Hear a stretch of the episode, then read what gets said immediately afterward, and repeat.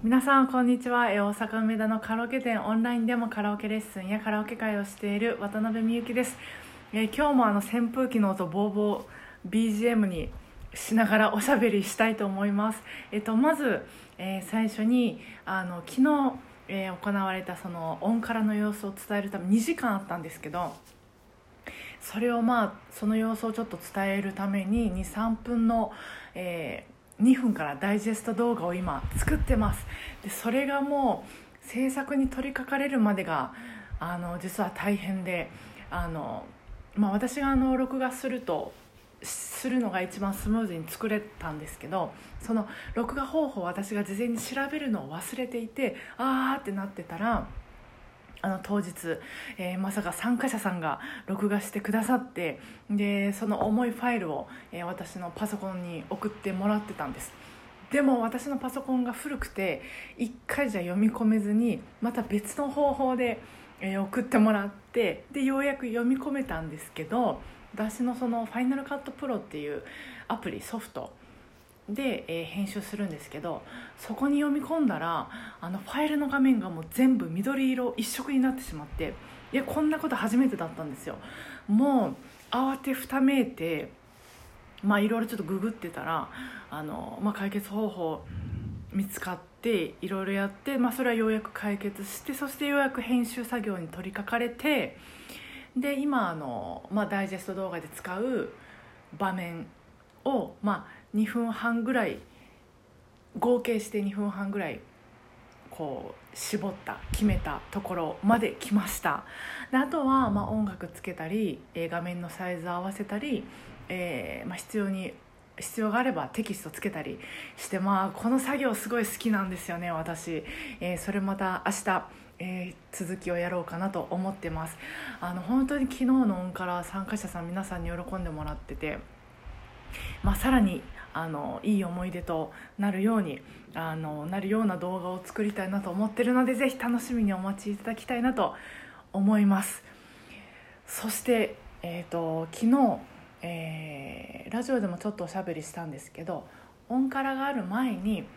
久しぶりにわたから仲間さんたちに直接あのお会いしてたんです。でなんでお会いしてたかっていうとそのわたから仲間さんのお一人があのお子さんと2人で演奏されるっていう場があるということでお誘いいただいて、えー、わたから仲間さんと見に行ったんです。でそのお子さんがドラムででわたから仲間さんがギターボーカル。でえっ、と旗本博さんの「鱗を演奏されてて、まあ、その感想をちょっとあの聞いていただきたいんですけど、まあ、もちろんその会場はね感染防止対策万全にされててもう3密にならないように本当に体育館のようなあの場所で広くて天井も高いところでも椅子が点点点とあの距離取って置いてあってで入場者数も制限されててで、まあ、入り口で検温と、えーまあ、消毒と連絡先記入してで、まあ、椅子に座ったんですけどもうね演奏を聞いて本当泣きそうになってもちろんそのそのわたから仲間さんはの歌ってる鱗は何年にもわたってこう聴かせてもらっててなんでその変化がね感動したところもあるんですけどその何よりもうんそのわたから仲間さんもお子さんも、えーそのもう演奏することいい演奏することだけになんか集中してるように伝わってきてもちろん緊張とかはされてたと思うんですけどもう本当にこう演奏することだけ見てその時間は生きてるように、まあ、私は感じたんです。でちょっと話は変わるんですけど夫が熱帯魚を飼っててでその餌やりは私なんですけどあの熱帯魚は餌あげると本当にもう餌を食べることだけ見てもうわーってこうあの寄ってきて食べてっていう風に生きてるようにまあ見えるんです。で昔実家で犬飼ってたんですけど犬もそうなんですよね。食べる時は本当にもう食べることだけ考えて。であの飼い主飼い主を見つけたらもう飼い主だってわーって走ってもうわーって飛び跳ねるみたいなもうそのことだけ集中して生きてるように見えてて。で、まあ、そのなんでそんな話を したかっていうとそのまあ今ね感染症でこうもう世界中がこうわーってなってて。で、まあ、もちろん私も仕事とか生活スタイルとかもう本当に影響を受けていて、まあ、皆さんそうだと思うんですけどでもちろんあの感染症があったから、えー、仕事のスタイルとか生活のスタイル変えるのはもうこれはもう当たり前なんですけどでもその気持ちまでねこもっていかれてドヨーンってなったりする時もあるんですけどね。その渡仲間さん親子の演奏まあ、演奏されてるそのお二人の姿はそんなこと関係なくもう自分のやるべきことだけ見て今を生きてるみたいなこの瞬間をもう生きてるっていうように伝わってきてそのまっすぐさというかピュアさというか本当にこうお二人の目にね目にっていうかそのその生き様にすごい感動したんです。まあ、これはあの生だからこそ感じられたことだなとも思うんですけど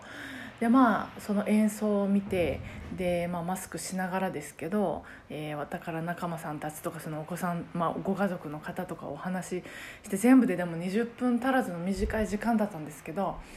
その居場所があるっていうね仲間がいるっていう、まあ、ありがたさにも泣けてきてこの時期だからこそ本当にまあ染みたんですよね。で